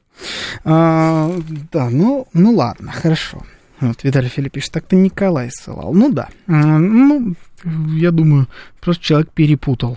Но меня просто, я как услышал, я даже немножечко... Так, думаю, это окончательно меня смутило. Ну, хорошо. Данные из черного ящика опубликуют, пишет номер тринадцать. Что-то мы про ящик забыли, его нашли. Я ничего не слышал про это. Нашли, не нашли, не знаю. Ни слова о черных ящиках ТВшник пишет, опять же, вот прям в этот момент. Кто вам сообщил, что он из шариков взлетал, а не из внучки? Имеется в виду Внукова. Были, по-моему, сообщения, что из Шереметьево он летел, а не из Внукова. А вы, Григорий Санкт-Петербурга, пытаетесь прикинуть, куда вам потом, э, куда вам завтра прилетать, куда безопасней, что ли? М-м, Петра Первого подменили в Голландии, пишет Игорь Денисов. Да, и ведь до сих пор есть люди, которые в это верят. Ну, серьезно. В Петра Первого, которого подменили в Голландии. До сих пор есть люди, которые вам столько всяких подтверждений этого э, дадут, что мама не горюй. Ким Чен Ын пишет, согласен с Виталием, это Николай Первый. Ким Чен Ын его сегодня зовут. Ну, это, это победа. Это, слушайте, это, это прям хорошо. Слушаю вас, здравствуйте. Добрый вечер, Георгий Сергей Алексеевич. Здравствуйте, Сергей Алексеевич. Как строится ЧВК в России, определяют те, кто руководит нашей страной. Сохранять или не сохранять ЧВК и кто будет возглавлять Вагнер, будет опять определять тот, кто принимает решение о создании вот таких организаций. Сохранять или не сохранять ЧВК Вагнер зависит от эффективности действия вот этой структуры и дальше в интересах России с учетом всего, что произошло. Известно точно, что Вагнер очень боятся наши враги. Поэтому, мне кажется, что они очень бы хотели, чтобы Вагнер исчез. Не было такого названия и таких людей, которые умеют воевать в интересах России. А какое решение примет наше руководство с учетом всех данных, ему виднее. Подождем немного. Угу. Понятно, спасибо, спасибо, Сергей Алексеевич. Иван НК пишет, Пригожин должен был ответить за Ростов, за вертолеты, за ребят. Если вы, Иван, считаете, что вот он должен был, он в итоге ответил, ну так что я могу сказать? Ну считайте, значит, вот вы, вы должны выдохнуть в этот момент. В принципе, все, наверное, могут найти какую-то свою версию, в нее поверить и как-то успокоиться. За всеми событиями в мире стоит Ким Чен Ир и рептилоиды. Привет уважаемому вождю. Пишет Виталий Фили. Слушаю вас, здравствуйте, добрый вечер, вы в эфире. Здравствуйте, меня зовут Анна. Здравствуйте, Анна, здравствуйте. По-моему, тема Чен-Ир-то там же, где и Петр Первый, а заодно и Александр, и все остальные. Я тоже не поняла, какая связь между кончи... убийством Павла Петровича и угоном Беленко самолета в Японию. Ну, совсем не поняла, но у меня вопрос другой. Вообще, прежде чем говорить о ЧВК как таковых, может быть, мы все-таки хоть какой-то закон примем о честных военных компаниях Российской Федерации? Ну, насколько я понимаю, вообще никто не собирается принимать никакой закон о частных военных компаниях. Это собираются как-то просто по-другому теперь называть все. А, и что это будет за вооруженное формирование в рамках э, на территории Российской Федерации? Дело в том, что эти же люди с оружием охранная фирма, но я не знаю как, тогда нужно какие-то, видимо, расширительные полномочия, чтобы она могла что-то охранять за рубежами нашей Родины, правда? И только наши охранять, нашу собственность российскую, ну и, по крайней мере, наших граждан. Я так понимаю, или как? Ну, я понимаю, о чем вы говорите, Анна, спасибо, да, ну, как я вижу дальнейшее развитие в этом смысле событий. Появилось понимание, это, еще раз, это все вот мое видение Георгия Романовича Бабаяна. Появилось понимание, что это, что ЧВК не должны участвовать, вот эти вот частные военные компании, Вагнер, не Вагнер, как угодно, не должны участвовать ни в каких эм, делах, где напрямую завязана Россия. Российская армия, Российская Федерация, там, на любом уровне, они должны действовать в тени, как и действовали до. Вот это понимание появилось, на мой взгляд. Соответственно, значит, они так и будут где-то в серой м- зоне закона, э, вне поля видимости, где-то там как-то из-под тишка я не знаю, как это все будет называться, в общем, как и было раньше. Вроде как существует, а вроде и не существует. Вроде есть, и мы все знаем, кто за это ответственный, а вроде и нету. Это такое что-то полу, полумифологическое. Вот такой вариант всех устраивал. На этом, судя по всему, решили остановиться. Теперь будет только так и никак иначе. В, помогать там вооруженным силам Российской Федерации, участвовать в одних и тех же сражениях, вот это вот все, нет, этого больше не будет. Это слишком официально, это слишком неконтролируемо, это слишком не надо. Это я так вижу. Поэтому закона о частных военных компаниях у нас, скорее всего, никакого и не будет. Потому что частные военные компании снова пропадут с радаров. Просто контролировать будут больше и четче. Так, слово есть, а ЧВК нет, пишет Эксэмер. Ну да, типа того. Виктор, за предположение, что Пригожин все-таки жив, что, по вашему мнению, могут порешить? А. Оправдание терроризма. Б. Дискредитация вооруженных сил Российской Федерации. В. Оскорбление чувств верующих. Г. А, все сразу. Ситифил. Никто ничего... Всем наплевать. Вы можете все что угодно, во все что угодно верить. В этом предположении нету ни одного, ни второго, ни третьего, ни четвертого. А, вот за такую историю правильно сделали, что взорвали, так ему и надо, там, за ребят. Вот, вот за это, наверное, можно, в принципе, оправдание терроризма. Вот за такую историю, да. А всего, все остальное, все остальное нет. Сергей Алексеевич подозрительно часто звучит в эфире, пишет Руслан Дрокин. Анна не считается. Ну, Сергей Алексеевич, он просто, он на самом деле здесь сидит, вот у нас тут диван есть, вот тут сидит Сергей Алексеевич, его на самом деле так не зовут, это, естественно, это просто позывной, да, и в нужный момент, когда надо звонить, я отмашку делаю, Сергей Алексеевич выходит в коридор и вот оттуда звонит. Все так, ну, это все люди, естественно, на зарплате, все, кто звучат, все на зарплате. ЦСКА не выиграл у Оренбурга, рановато, Георгий коням медали на шею повесил, пишет зять Краюхиных, да. Эх, один мудрый человек мне как-то раз, один мудрый аксакал сказал, эх, Жора, Жора, не делай предсказаний на чемпионат России до шестнадцатого тура, пятнадцать только разгоняются. Слушаю вас, здравствуйте, добрый вечер. Алло. Добрый вечер еще раз, Георгий. Здравствуйте. Вы знаете, я полностью согласен. Вот самый первый звонивший, который вот э, позвонил после э, новостей.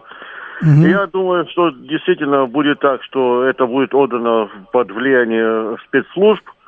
И действительно, правильно, вот вы тоже говорите, что никакого такого официального закона не будет от ЧВК.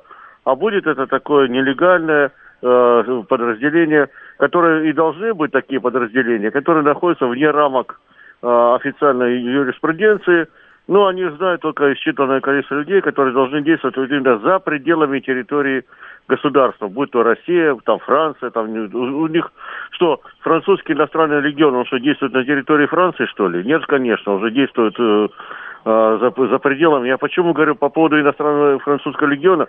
Uh, у меня была даже возможность в него вступить, но я вовремя одумался и, и не стал. Я прошел все их тесты и готов был принимать в них участие, но сказал, что нет, не хочу.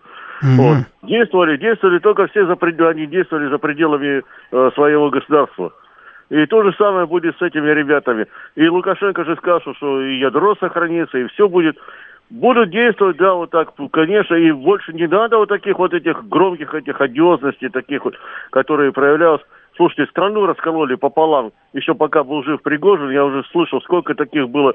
Пригожинец, антипригожинец, пригожинец, антипригожинец, да, там. И это правда тоже было, то, что говорили, что вот воюет только одно ЧВК, больше никого нет. Ну что, вы смеете, что ли? У меня, кстати, сын воюет на, на Донбассе, он сейчас в отпуск пришел, понимаете, он тоже говорит, слушай, нам, говорит, обидно было такое, кого-то кроме ЧВК больше никого нет, а мы что? А оно mm-hmm. находится на самом таком направлении Сватова, Кремендая, понимаете, находится на самом таком э, боевом, ну mm-hmm. они там все направления боевые, я не хочу никого принижать, но вы вспомните, как все вот, ну, я не хочу никого обижать, но ваши коллеги, да, вот военкоры, вы только слушайте, ЧВК, ЧВК, ЧВК, ЧВК, и да, вот сейчас все посыпятся, все побегут. Ну как, побежали, посыпались? Нет, конечно. Да, я говорил об этом, но, слушайте, это... Тут можно только похвалить людей, которые были ответственны за такую раскрутку. организации, которая называлась ЧВК «Вагнер». И Евгений Викторович Пригожин в частности, потому что он был главным лицом этой рекламной кампании и сработал на отлично. Здесь можно только похвалить. А реальность, она вот такая, как вы действительно сейчас сказали. Никто ничего не посыпался, и никакие ЧВК «Вагнера» не посыпятся. Будет так. Мой, мой взгляд, определенное количество этих людей останется в Республике Беларусь, но сильно меньше, чем есть даже сейчас. Остальные поступят офици- под официальные, какой-нибудь, будут заключать какие-то официальные контракты с Министерством обороны Российской Федерации, но не те, кто обычно выполняет задачи в Африке. Те, кто ост- выполняет задачи в Африке, так и останутся выполнять задачи в, э, останутся в Африке и выполнять свои задачи, у них просто будет новое руководство. Все банально и просто. И нигде никаких э, обвалов, э, фронт рухнул, все рухнуло, России больше не существует, ничего подобного вы не увидите. Будет вот, э, э, все будет доста- доста- достаточно банально для такой вообще в принципе не банальной ситуации. Все намного проще.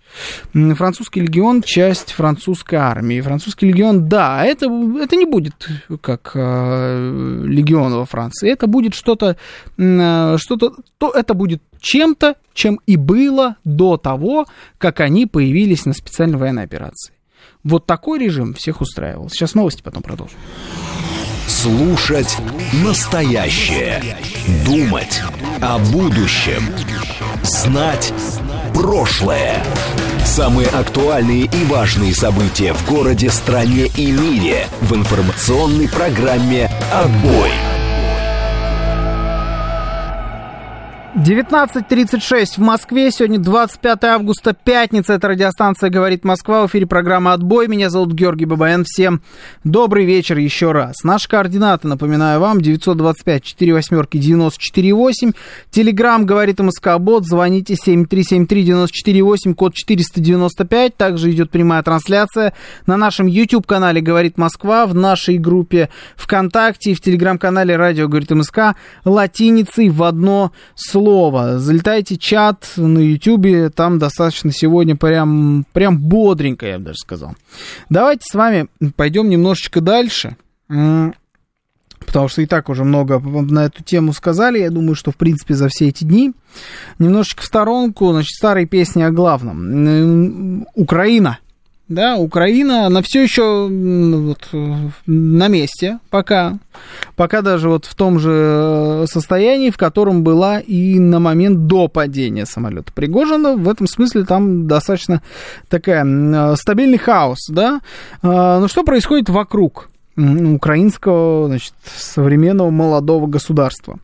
Происходит несколько интересных новостей. И хочу с вами как раз обсудить, как вам кажется, можно ли вообще это все объединять в нечто одно, либо это я выдаю желаемое за действительное, а на самом деле ничего подобного не происходит. Значит, у меня три новости. Три новости, которые прям меня зацепили. Достаточно сильные. Значит, первая новость – это сенатор Соединенных Штатов Америки Линдси Грэм, который, как я понимаю, чуть ли не прилетел в... Куда он? В Киеве он был. Ну, куда-то на Украину, короче. Я видел это выступление, видел его речь, как он это все говорил. Он сказал, что украинцы, ну, прям обязаны, они должны, они обязаны провести выборы в двадцать четвёртом году, даже если война не закончится. Все равно выборы должны быть э, на Украине. Обязательно, потому что демократия, он, он так и говорит, это демократия, это просто, ну вот выборы обязательно нужны. Жестко за них топил. Но при этом тоже обратите внимание на уровень спикеров, посетителей Украины и так далее. Но это мы уже с вами много раз обсуждали, тем не менее. И это история, про которую говорят достаточно много в последнее время, про именно про эти выборы. Про нее говорят и в украинских телеграм-каналах, и на западных телеканалах. Американцы, в основном американцы, топят именно за те самые выборы. Связывают это некоторые с тем, что американцы хотят с помощью выборов, с помощью механизма выборов поменять Зеленского на кого-нибудь другого. надоел, мы это сделаем не государственным переворотом в очередной раз, потому что государственный переворот может сейчас такой шаткой конструкции, как Украина, вообще разрушить всю эту башню.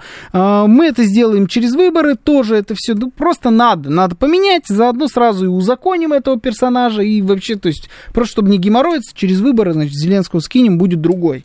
Поэтому они жестко будут топить за выборы до конца. Еще одна новость.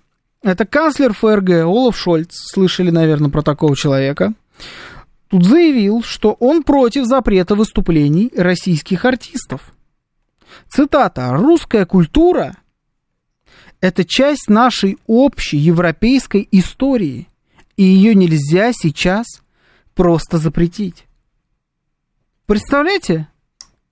Олаф Шольц это сказал. Это никто, это, это Олаф Шольц сказал. Это...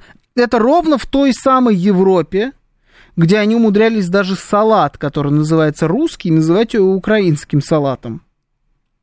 Или киевским салатом. Это вот там, это вот э, лидер той самой Европы, Европейского Союза, сделал такое заявление.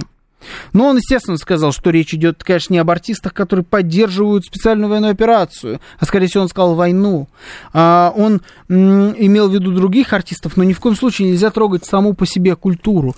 Это вот там, это та самая Европа, которая стала м- очагом, самым большим очагом русофобии, вообще, в принципе, на планете Земля. Соединенным Штатам подобная русофобия даже и не снилась, которая разворачивалась на улицах того же самого Берлина или Мюнхена, за который ответственен Шольц, или любых других городов. Возьмите кого угодно, даже за скобки возьмем Варшаву, Ригу, Вильнюс, там, Таллин, вот этих за скобки, вот старую Европу.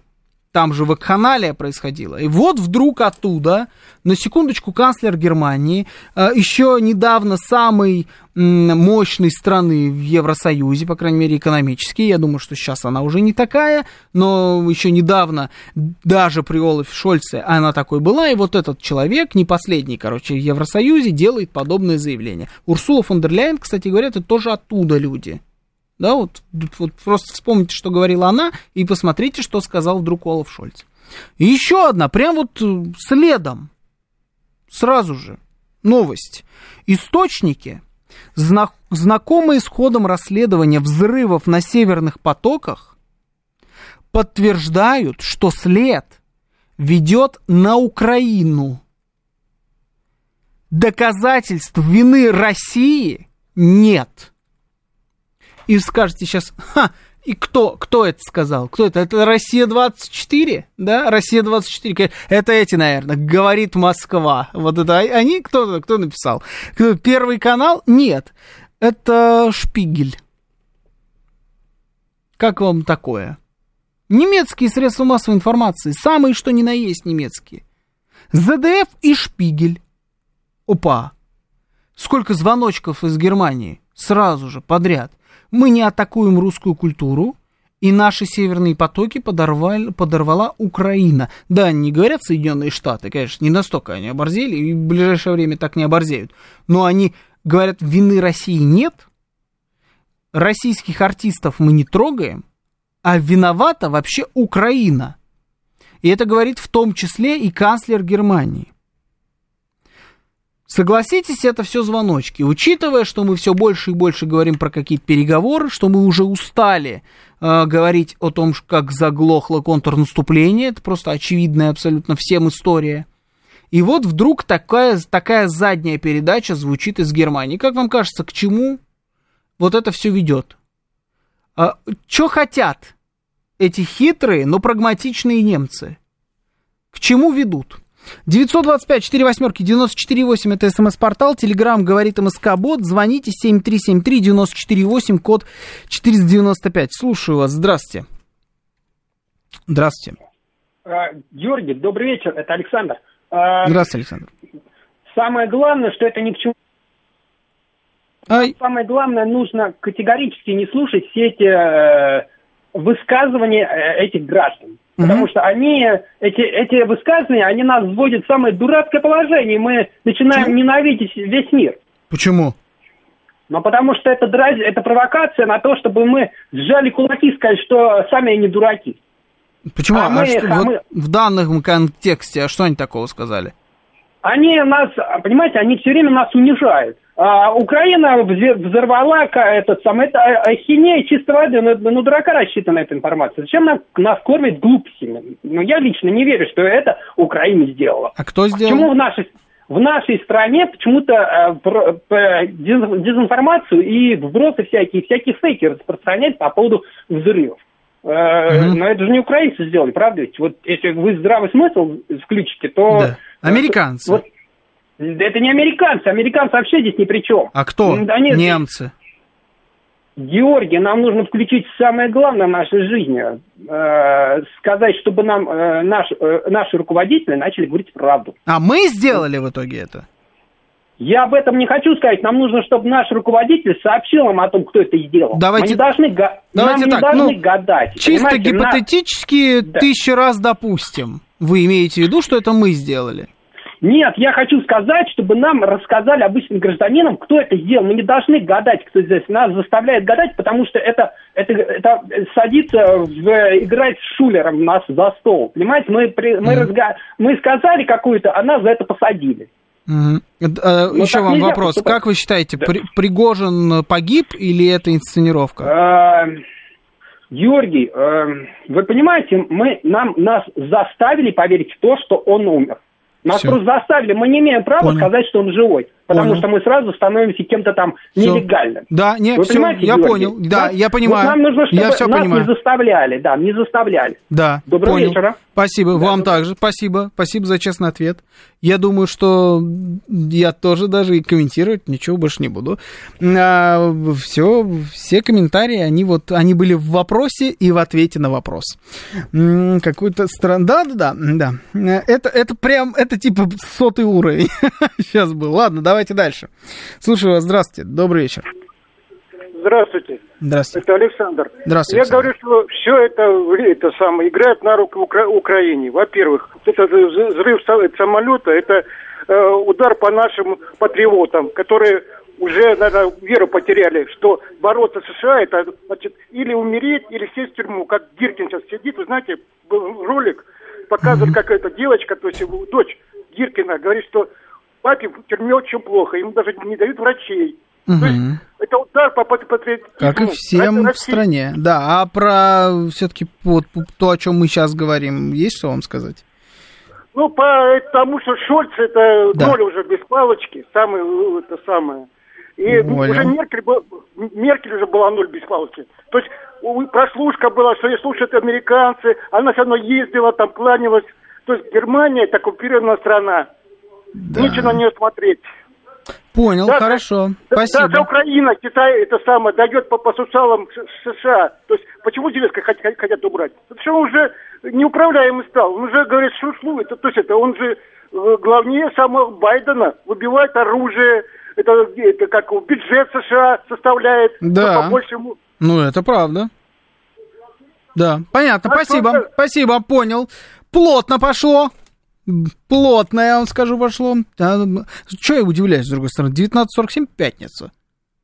Да? А если человек живет на соседней улице, например, от работы, вполне уже все могло произойти. Согласен, Зеленский взорвался, уже хочет быть выше пиндосов и масонов, пишет Виталий Фили. На самом деле, про Зеленского я сегодня прочитал в одном, значит, телеграм-канале. Это вот один из этих суперинсайдерских каналов, которые все время публикуют разные инсайды. Но, правда, если честно, у них несколько раз информация эта совпадала. И я это даже воспринимаю не столько, сколько инсайд, сколько один из вариантов развития событий, которые рассматривают действительно в Офисе Президента Украины.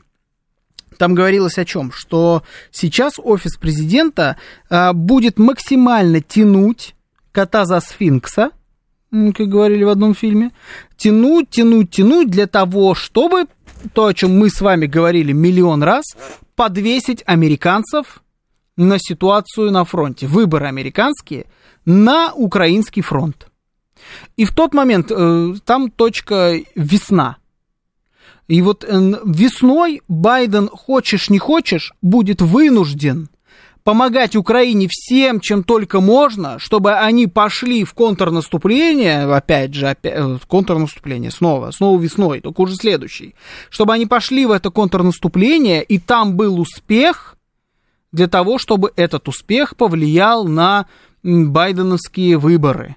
Потому что если будет неуспех в следующей весной, то будет проблема. И здесь я полностью согласен, только единственное упущение в этой логике, что американцы все это время сидят и ничего не понимают. Мне кажется, что американцы начали понимать, с кем они имеют дело, и до весны тянуть не будут. Они сделали так, что весной этот вопрос уже будет в какой-то другой стадии. Я не говорю, что он будет решен, но он не будет нести опасности для американских выборов и для вероятности выигрыша э, товарища самоходного деда, президента Джозефа Байдена. Слушаю вас, здравствуйте. Говорим мы про э, новые откровения немецкой прессы и их канцлера. Здравствуйте. Добрый вечер. Добрый. Да, надеюсь, я не сумасшедший пятничный. Вот. Сейчас сверим, ну давайте. Да, на самом деле, по поводу Шольца, я тоже как-то, ну, не знаю, не доверяю этим новостям, выглядят они как-то странно, успокаивающе нас, да, то есть, и все время какая-то такая мысль, что какой-то есть второй смысл этого всего. Плюс, я не знаю, я не считаю, что наступление захлебнулось, исходя из тех, тех каналов, там, всех информаций. Угу. Они наступают, да, то есть, ребята наши сражаются, я вот читал тут, что какой-то там большой объем очень этих солдат украинских идет на Работино, в частности, uh-huh. очень плотно и так далее. Ну, выглядит так, что как бы это не... Вот мы не стоим на месте, да, что действительно там очень все серьезно, и э, ребят теряем в том числе. Вот, поэтому как бы ощущение, что это просто какой-то, какой-то вот... Э, прощупать почву, может быть, или, может быть, каких-то людей убедить, что все в порядке. Вот, ну, что-то как-то день. Раньше-то почву не прощупывали, а почему сейчас начали эту почву прощупывать? Мне кажется, они все время прощупывают. На самом деле, периодически какая-то информация такая, ну, влетает, да, что, ну, mm-hmm. вот, знаете, там, вот, а мы там не против русских, а мы вот тут вот такие, а потом опять шлейф негативной информации. Короче, все время какая-то вот... Качели такая, такие, понятная, качели. Качельная игра, да. Mm-hmm. Mm-hmm. Понятно. Вот. Хорошо, спасибо. Ну, вроде, вроде не сумасшедший, да? Вроде нормально позвонил. Взвешенная, аргументированная, что немаловажно, позиция. Так, да, народ плотно сидит на новостной телеграм-канальной игле. Это Ульрих Маржаретта. Он написал, ох, какой интересный ник. Ульрих Маржаретта, ладно. Так, Георгий, верить в искренность политиков – это все... Все равно, что доверять прогнозу погоды. Этому научил великий учитель Александр Николаевич Асафов. А я не говорю про то, что верить в искренность политиков, хотя с этой истиной спорить не буду. Я не говорю верить в их искренность. Как раз вообще нет никакой искренности в том, что говорит Олаф Шольц. Нужно просто следить за тем, куда ветер дует. А он резко подул вот сюда. Что-то я не слышал от немецких газет за эти... Сколько? Когда подорвали «Северный поток-два»? Когда это все случилось? Год, полтора назад, сколько? Ну, год точно уже прошел, уже даже, наверное, больше. Вот за этот год э, я слышал много э, выпадов в сторону России, что это Россия сама взорвала. Э, э, и мы сейчас говорим про официальных лиц и прессу западную. Очень много слышал выпадов в сторону России, слышал минимум ноль выпадов в сторону Соединенных Штатов, их, кстати говоря, до сих пор нет, и прям вот совсем мало от каких-то местечковых, маленьких, региональных, как политиков, так и СМИ, выпадов в сторону Украины. А здесь это уже федерального масштаба заявления на самом высоком уровне. И как-то плотненько пошло. Следующее, это уже Шольц должен будет сказать, да, что это вообще-то Украина. Наш, наши трубы взорвала тогда. А мы ей помогаем. Германия отказывается помогать такой, такой стране, как Украина, которая взрывает наши трубы, хотя мы думали, что вы союзники. Вот следующее, это вот это заявление уже должно быть. Интересно, это действительно прощупывание, действительно прогрев. Ну, вот и прощупывают, и прогревают для чего-то. Посмотрим, для чего. Я продолжаю ставить на осень. Осень, она рядом, она ближе, чем хотелось бы, честно говоря. Осталось сколько там? Меньше недели нам до осени. Сколько дней в августе? тридцать или тридцать один? тридцать? тридцать один? О, ну хорошо, хоть лишний денечек добавили. Да, ну значит, чуть меньше недели нам осталось до э, конца э, лета, и начинается осень. И вот это будет интересная пора. Посмотрим, как э, действительно выйдут на какую-то попытку переговоров, не выйдут, будут стараться на нее выйти или нет. Я думаю, что будут. Будут к концу осени каким-то образом, плюс-минус, что-то такое попробуют соорудить. Иначе действительно план Офиса Президента Украины начнет работать, и они будут затягивать и затягивать и затягивать до тех пор, пока Америка сама не попадет в эту ловушку Офиса Президента Украины. А я не думаю, что вот сидят в Белом доме и жаждут попасть в ловушку Ермака. Представляете? Вот округ Колумбия, Вашингтон, там где-то памятник э, Линкольну, и вот ловушка Ермака. Ну, как-то звучит э, в духе эпохи, но все равно мелковато. Учитесь определять количество дней в месяце по костяшкам пальцев, пишет номер тринадцать. Я всегда хотел понять, как это называется, как это делать, но тут же надо знать просто, откуда начинать. Ну, то есть, наверное, январь, февраль, да, вот как-то так. Хорошо, а что тогда костяшка, а что между костяшкой? И вот, и вот на этом моменте я обычно и проваливаюсь, понимаете? Вот я знаю, что можно, но вот как-то не получается. Это звучит, звучит как сценарий к фильму Жоры Крыжовникова. Причем все вместе, знаете, и вот Вашингтон, округ Колумбия и костяшки в том числе. Вот это все, если объединяешь, получается гор- горько, сколько там, три, семь? Я не знаю, сколько этих горько. У нас есть эксперт в студии, слава богу. Сколько горько? Всего два. Значит, это будет третий фильм. И выборы подделывает Каха. Да, да, слушайте, это звучит, звучит как блокбастер. Звучит, как я бы сходил, честно говоря. Спасибо всем, кто был сегодня с нами на этом прекрасном эфире. Обо многом, мне кажется, мы с вами смогли поговорить, многое обсудить. Все было, да, и хорошие версии, и шизовые версии. В общем, все, как мы любим, в эфире программы «Отбой». По крайней мере, мне, мне такое очень нравится. Подписываемся еще раз на все наши ресурсы. Обязательно поставьте лайк. Вот еще вы пока здесь. Еще на трансляции ставим лайк, уже не авансом, а полноценный, за проделанную работу, за старание, за старание Георгия Осипова, за старание Александра Казакова, который сидит здесь и грустит. Вот давайте сделаем его веселее, поставим лайков, подпишемся на канал, подпишемся на Телеграм, во ВКонтакте, везде-везде, и будем продолжать слушать радиостанцию «Говорит Москва». Меня зовут Георгий Бабаян, это была программа «Отбой», сейчас рубрика «Анатомия Москвы». Всем до завтра, счастливо.